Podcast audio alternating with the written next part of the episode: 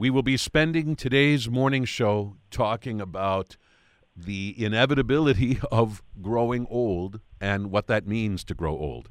And of course, not all people do grow old. Uh, there are all kinds of reasons and circumstances under which life sometimes is cut short, and sometimes tragically so.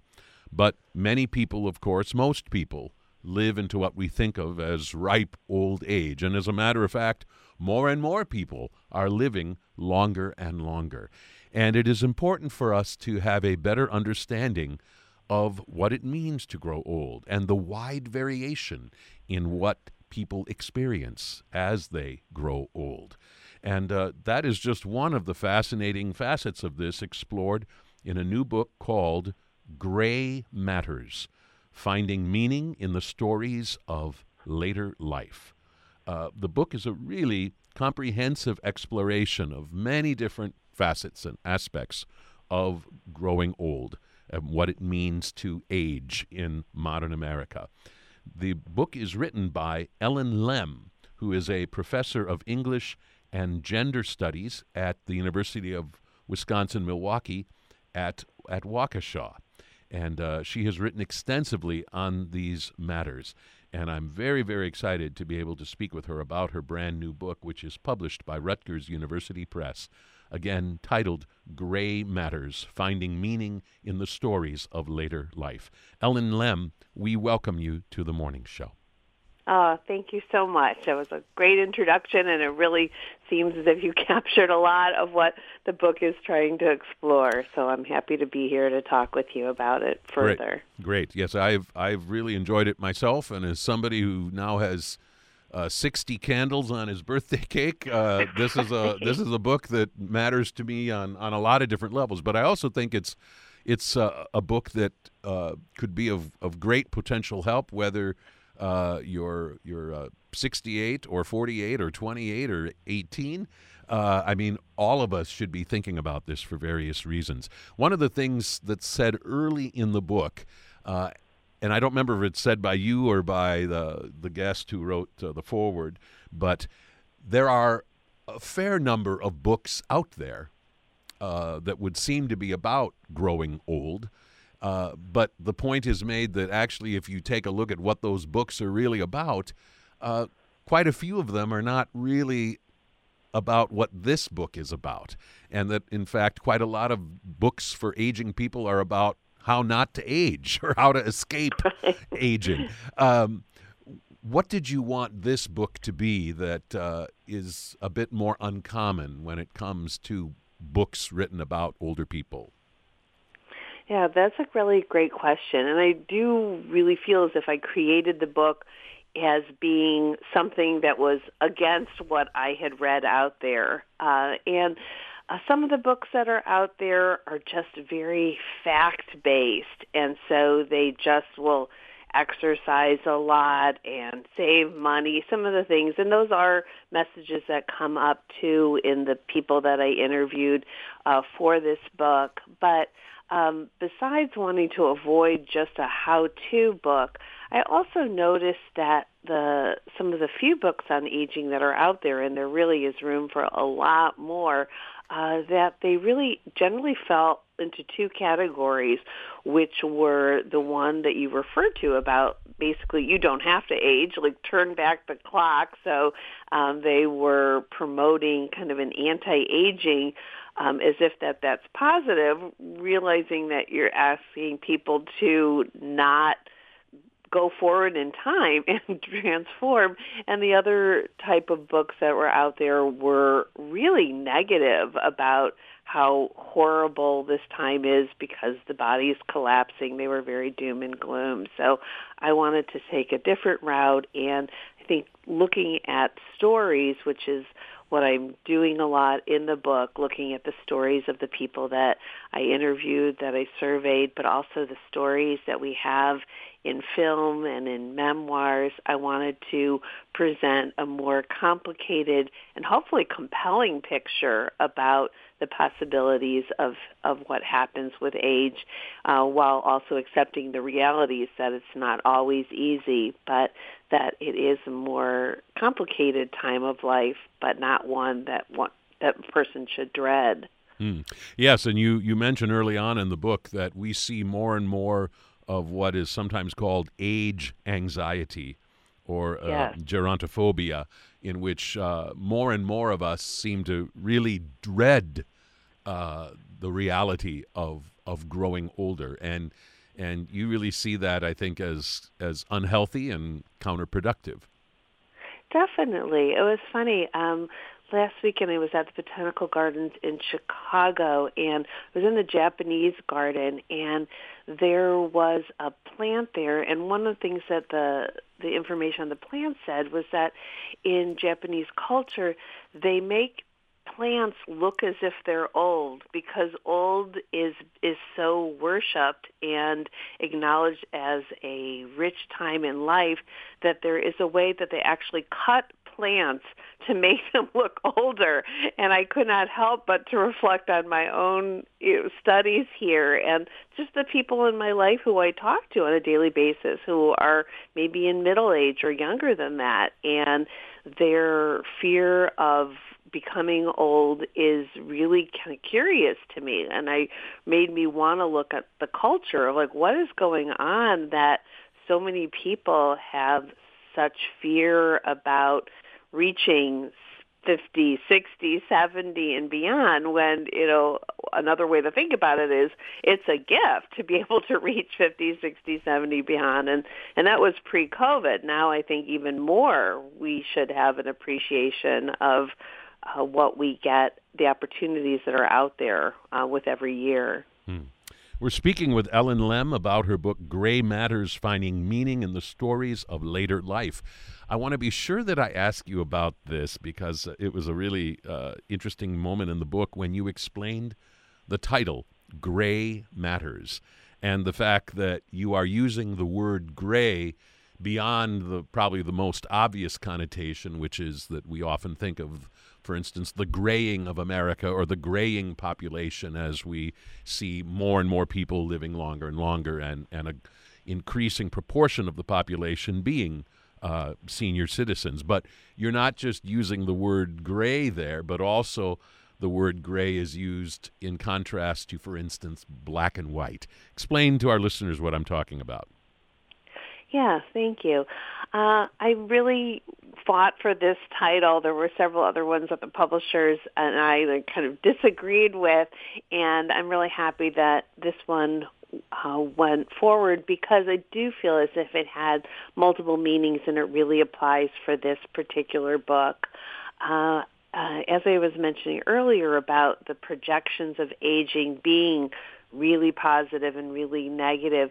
And I found that also in a lot of the subjects that I look at in the book Gray Matters when people are talking about menopause and they're talking about retirement. I also saw these very strong polar opposite reactions. And so what I'm looking at is the gray area. How can some of these aspects of aging be both positive and negative and looking at them for qualities and not just putting them in a category of good or bad because they can be both. And I think that is true particularly of the subject of menopause that I talk about and also retirement. And so I wanted to look at to see why is it that some people think that they are really positive and some are negative. And it's a, well if you look at it deeply and you look at a lot of people's stories about it you will see that it can't be put into a simple category that it is it is purposely gray because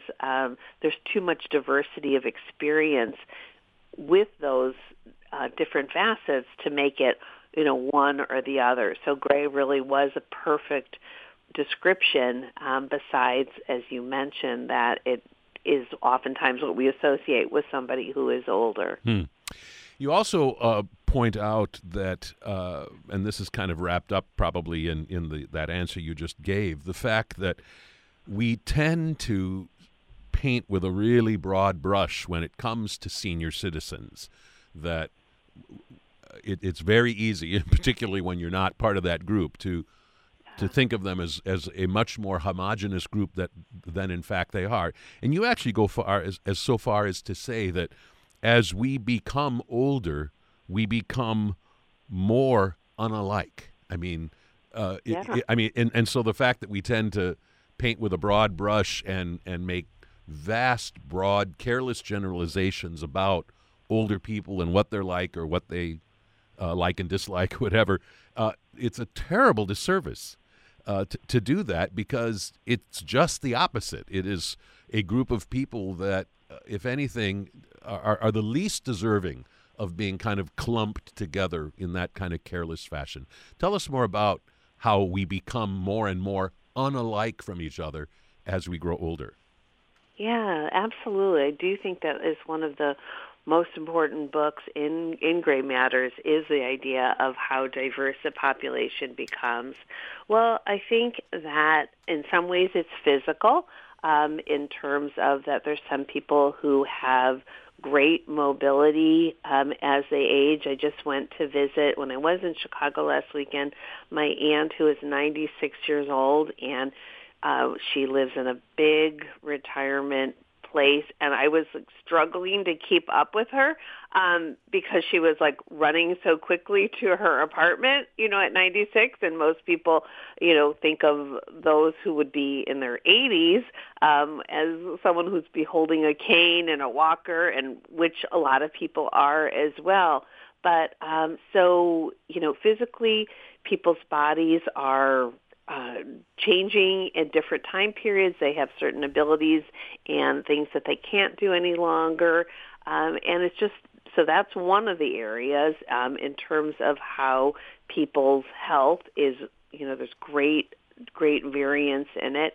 Um, there's also, you know, I mean, mentally, I do talk about um, dementia in the book, and uh, so some people are extremely sharp, um, as my I found my my aunt to be um, in her 90s. Um, other people are experiencing memory loss. Uh, so, you know, on on that level, and I also just think in terms of how people want to be at that age. There are some people who want to be still volunteering their time, who want to be active in some ways, others who are very happy to just not be working, not getting up uh, very early. And, you know, that was really the reason why I did the surveys that with the 200 people is I really wanted to capture that diversity of experience and get away from the simplicity and the caricatures that oftentimes are in old age. And I definitely found it uh, in in terms of what people's attitudes were about how they saw themselves, and there was great variance. Um, and this also came up in the subject of sexuality, in that some people found it extremely important to continue to try to have a sexual existence into their into their deep into their senior years. Others were very happy to say goodbye and you know shut the door on that aspect. And so those are just some of the areas that I saw a real variety in terms of uh, what people experienced and what they wanted for their later years. Hmm. And of course, your book uh, shares some startling statistics, even though we've heard a lot about this. I've, I've still found myself kind of shocked at some of the numbers that you shared in terms of how our demographics, uh, particularly here in the United States, are tipping more and more dramatically towards an older and older population. And of course, as that trend continues, uh, we're going to see this wide variation probably widen out still. I was especially startled by the statistic that uh, between the years 2010 and 2050, the number of people over 90 will quadruple. Uh, Right. That changes everything, doesn't it? Right. Absolutely. So we definitely need more more books and more treatment of the subject since it will be our population and I think that we're uh, going to have to change and accommodate as a society looks really different. Mm. Um, we've gone from a extreme youth culture revering everything that is associated with youth to hopefully one that offers you know rich possibilities and inclusiveness for the majority of the population who will be, you know, over 65. Hmm. So we should make sure that people understand how your book is shaped and the fact that uh, you want to share a a much richer and wider variety of stories about aging than uh, we sometimes are are given, particularly in you know kind of pop culture and in the the myths that we create about what it means to grow old. And and so, in addition to drawing from the worlds of, for instance, literature and film and television, you also did a survey uh, of what turned out to be uh, uh over 200 seniors. Uh, tell us more about this survey and who these seniors were and the kind of questions that you posed to them. Okay, yeah. Um, I developed the survey with my mom, who is a retired psychologist, who's 84, and so that was really important to me that I didn't want to make a mistake that I think so many people do, which is to underestimate the abilities and gifts that that people still have when they're in their 80s. So my mom helped me design the the survey, and it did have a few changes over time. Um, we asked questions about um, people how they socialize, where they live, if they're happy with their living arrangements. We also asked questions about uh, what advice they would give to their 20-year-old self. Um, asked about their mood each day, um, whether they were still working, uh, is money a worry, um, their fears. So they were pretty open-ended questions that allowed people to. Sometimes people gave me a couple paragraphs on them. Sometimes I got one-word answers. So there was a lot of um, variety in terms of how responsive people were, and in terms of who took the survey. So I was very open in terms of who took it. I just said they had to be over 65.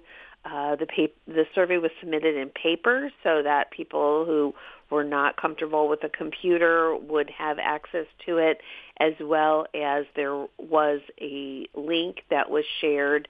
Uh, so we used a method that was called like the snowball method, where I gave the survey, but then people gave the survey to other people so that it went out into the world without my knowing exactly uh, where where and who was d- doing it because uh, it was an anonymous survey, of course, and that people could be honest. So I do know it reached California. I know it was on the East Coast. Uh, obviously, a lot of people uh, here in the Midwest did it as well.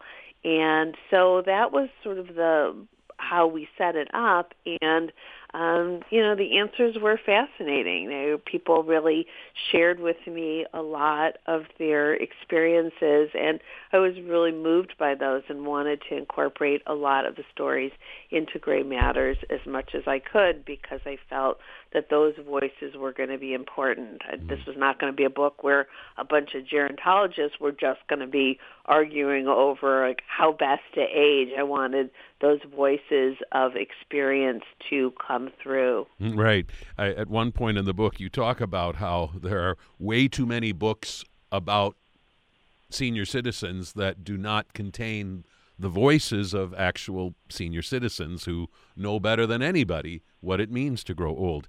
Um, one question about your survey you yourself, at least to some extent, kind of maybe lament the fact that your group of 200 plus seniors is, is actually not a more diverse group. It's a very white group, and in other ways, uh, do not represent kind of the full swath uh, of experience that probably would have been ideal. Can you just tell us a little bit more about that and how hard you tried to to, to yeah. make it a, a, a, more representative survey of, of, of seniors across the country?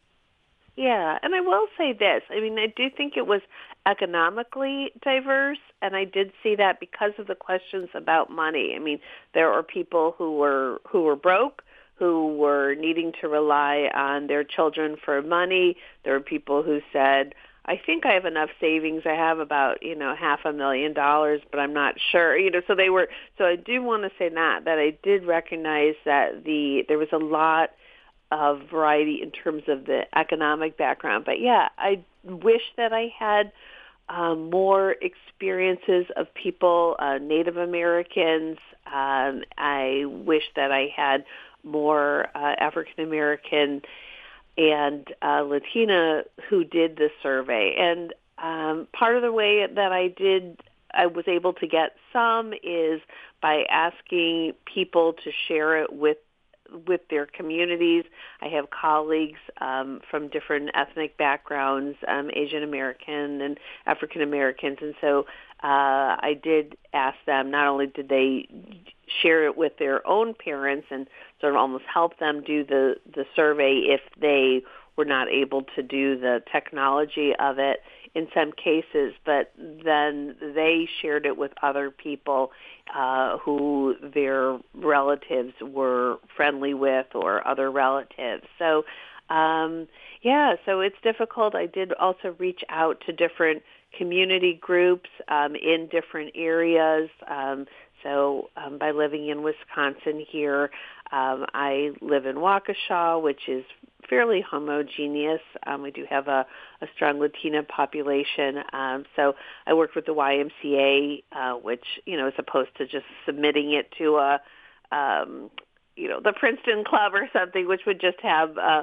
more of a you know smaller demographic. And so um, the survey did go to the different exercise groups from people in the Y, and the Y is a very open-ended, inclusive place um, here. And then I also did that in several community centers um, in Milwaukee. So yeah, it was difficult uh, to get it. Also, I get I had students who would submit the who would bring the survey to different places that they le- that they lived, and so did try to get outside of my own little world here, but um, because I could not control the survey enough through the snowball method, uh, it had a life of its own at some point. Mm. But uh, yeah, so more diversity would have been helpful because of some of the differences that I came across in the research about aging um, for different minority groups. Sure. That being said, the fact that you also draw from literature and film and so on, and uh, and have been clearly very careful to draw upon a, a wide array of, of experience that that in and of itself is at least some compensation for the, the matter of the survey and and overall I think the book is is is very rich and uh, and, and, and helpful on all kinds of levels. For those of you just joining us, I'm speaking with uh, Ellyn Lem about her book Gray Matters Finding Meaning in the Stories of Later Life. One thing that uh, was an interesting observation uh, that you make is that uh, at some point, somebody wrote a book about aging, which coined the phrase "successful aging."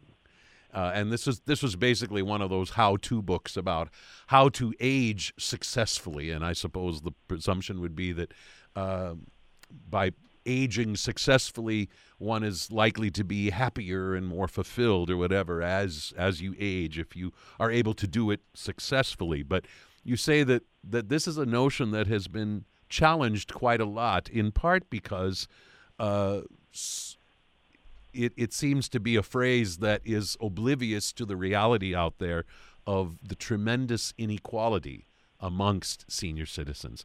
Tell us more about this. Yeah, I'm glad that you brought that up. Uh, I was surprised that people did not realize that that is a dangerous term.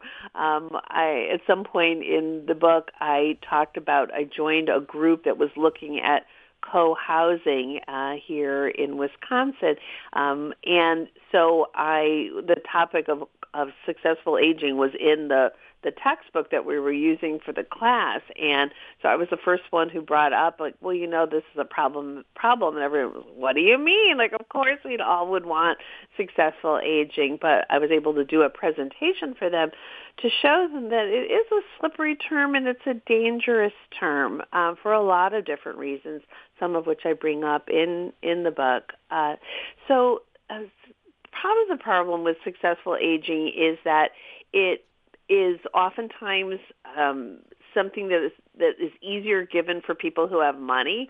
Uh, you know, if you're a successful ager, you are joining a health club, you maybe work with a personal trainer, you know, you go to spas. So there's a lot of of it that feeds into our commercial culture uh, that if you want to look like the the people on the covers of a successful aging, you know, who are finely manicured and you know look very upscale, then you know you do need to have some money in order to do that.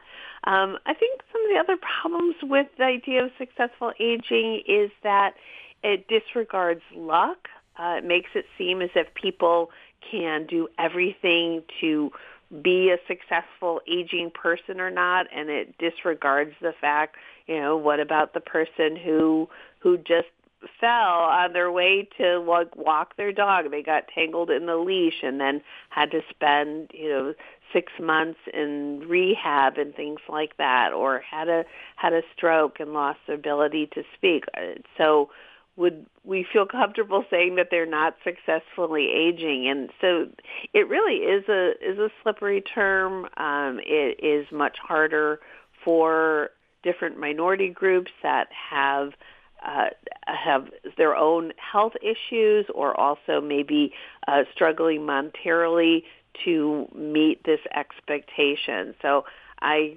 like all kinds of alternatives to that term to make people use as their barometer of whether or not they're aging in a way that they feel comfortable. Hmm.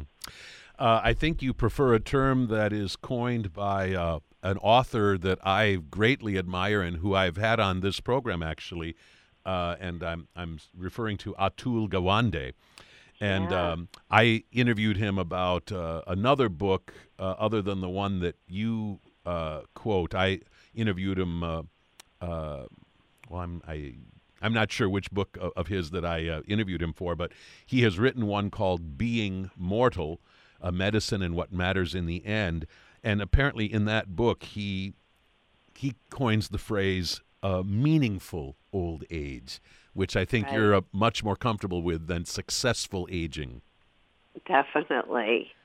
Yeah, I and that's exciting that you were able to to um, talk with Atul Gawande, and I really did find his book on the being mortal inspirational to my own um, because he does bring in stories and research and and his own personal accounts with his father's later years. So it was a really good model for me that one could write a book that was uh, it contained a lot of research, but also had people's personal stories, um, both his patients and his own experiences as well. And yes, I do think that is a much better term to age meaningfully because that allows people to come up with their own determination and not have some kind of societal guidelines that you could check off. Yes, I'm I'm still working and I'm, you know, 75, so I must be successfully aging. Yes, I'm exercising every day.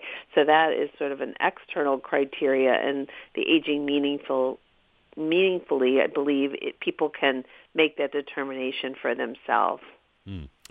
Um, early on in your book, you quote somebody, uh, the author of a book that is one of those kind of darker, more pessimistic books about aging. Uh, I think the the title of his book is "Losing It," but but but in that book, in a brief ray of sunshine, uh, that author apparently says it is better to be old now than it ever was.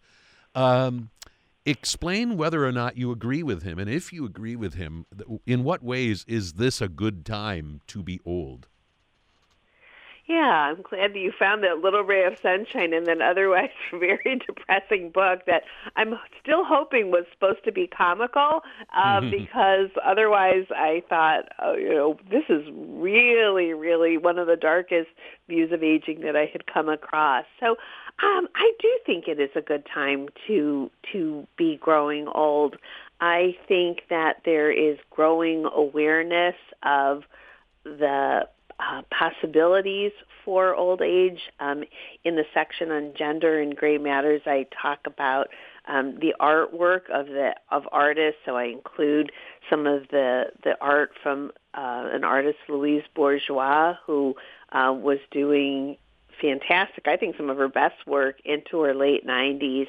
Uh, and so I just don't know if like five, ten, fifteen years ago, people were aware of the possibilities. I think that they might have had a much more stereotypic idea. You know, the people see when the retirement age is, so they think, oh, okay, I'm in my I'm in my 60s, I'm coming up in retirement, and I just don't feel as if people think that way anymore. Um, in the work chapter, I talk about how the fastest growing population of workers are those who are in their 70s and 80s right now. Um, so I think that, that people are slowly throwing off the expectations that certain ages have certain criteria or restrictions on them and they're seeing the possibilities. I think our culture is slowly also doing better. Uh, there are a lot of TV shows and films that are um, showing people really leading rich lives, and I think that that's really important for people's ideology. There used to be a lot of comedies about old age. Um, I was just having a conversation with my mom about Golden Girls, and you know she didn't want to hear anything negative about the Golden Girls. But you know one of the things I came across in the research is that uh, a lot of the shows in the past about old age were comedies, were and were sitcoms, so they really didn't go very deep and they just made people laugh and sometimes I feel like they were laughing at the characters, not necessarily with them. So uh, I think that those are some of the ways in which I see this as being a better time. I think one area where we still need some catch up are advertisements. I think advertisements still are back in the, you know, three decades ago ideas. I don't think that they're very progressive. There's a commercial out now about uh, a grandson seeing their grandparents in the closet, supposedly getting some kind of um, something they need for washing, and so he's like horrified to see that his grandparents were in the closet. So that you know, reaffirms this idea that older people aren't supposed to be sexual and that it's gross. So uh, advertisements need to catch up, but um, some of our other cultural venues are doing better, I think. Mm. Your book explores all kinds of different facets of this experience from the, the relationship between senior parents and their adult children to uh, understanding memory loss to whether or not to work to the differences between men and women, matters of intimacy, and and and, and so on. Um, so it's, it's a rich book that ranges far and wide, and there's lots of different things to talk about. One of the most interesting observations I think that was made uh, in your book is uh, an observation about loneliness, the reality of loneliness in the lives of, of, of many seniors, by no means all, maybe not even most, but for many seniors, this is a very difficult, sad reality that uh, otherwise undermines what, what, what might be happy years. And one of the observations you make in your book is that loneliness is one of the hardest things for us to talk about because there is a stigma attached to it. In other words, many people find themselves really embarrassed to admit that they are lonely. Can you tell us more about that and, and, and just how serious a problem you think this is, particularly amongst uh, seniors? Yeah, I'm glad that you brought that up. Yeah, I was actually shocked to learn about the health aspects to it. Um, a recent statistic I came across was that loneliness is the equivalent of smoking 15 cigarettes a day. So if ever a person needs sort of a stark reality reminder about really how how toxic, I mean deadly it can be and so I'm glad too that you brought up the the part that I do touch on in the book about uh, it being embarrassing to talk about and there being a shame associated with it. And this I really saw a lot in the survey responses. You know, I did ask about people if they had their adult children and if they were satisfied with how much they saw them. And I would say it was almost universal that those who had adult children really needed to see them more, wanted to see them more, and were really resistant to speak up about it. And most said, yeah, I know they're living really busy lives, um, but, you know, dot, dot, dot. And so you know, one of the things I'm really hoping that comes up through this terrible pandemic that we've all been experiences experiencing is just a little bit about awareness about what what isolation feels like. Um, I think that a lot of the things that um, many seniors feel like loneliness, it's really hard to be truly empathetic unless a person has experienced it similar to themselves. Um, I know I've guilty of it as well. Um, I have a lot of 80-year-olds in my family, and uh, I always thought, wow, they should just enjoy their time, you know, just read books and go to the go to the gym. And before this project, that was my idea, without really recognizing how how essential to their being it is to have that contact and something that may help people think about it in terms of um, having that awareness. I mean, I talked to several seniors who say they may not speak once all day long. They just may not, and that can happen for three or four days where they just actually don't hear their voice because nobody calls, there's nobody to visit. Uh, and so I think that's really an area that we can do better. And I think we have. I think that that COVID has brought out some alternatives of people reaching out there where you can get a phone call every day and people are writing letters to those living in some senior housing and so uh, and I think that families are using Zoom. Um, my my teenagers say we've never had so much contact with our extended family before because we have these now regular Zoom, um, you know, with my uh, with my 80 year old dad. So uh, I think that those are some some positive changes in this area, but I think a lot more needs to be done. In in uh, something else that is related but kind of tangentially, uh, one of the matters you explore in this book is that while there are certainly those families where uh, love and affection and openness flows freely in both directions, and uh, and the grandparents or great grandparents are very much loved and valued. Uh, there are plenty of other families in which, for one reason or another, estrangement has occurred, and sometimes estrangement that has lasted for years, maybe even decades.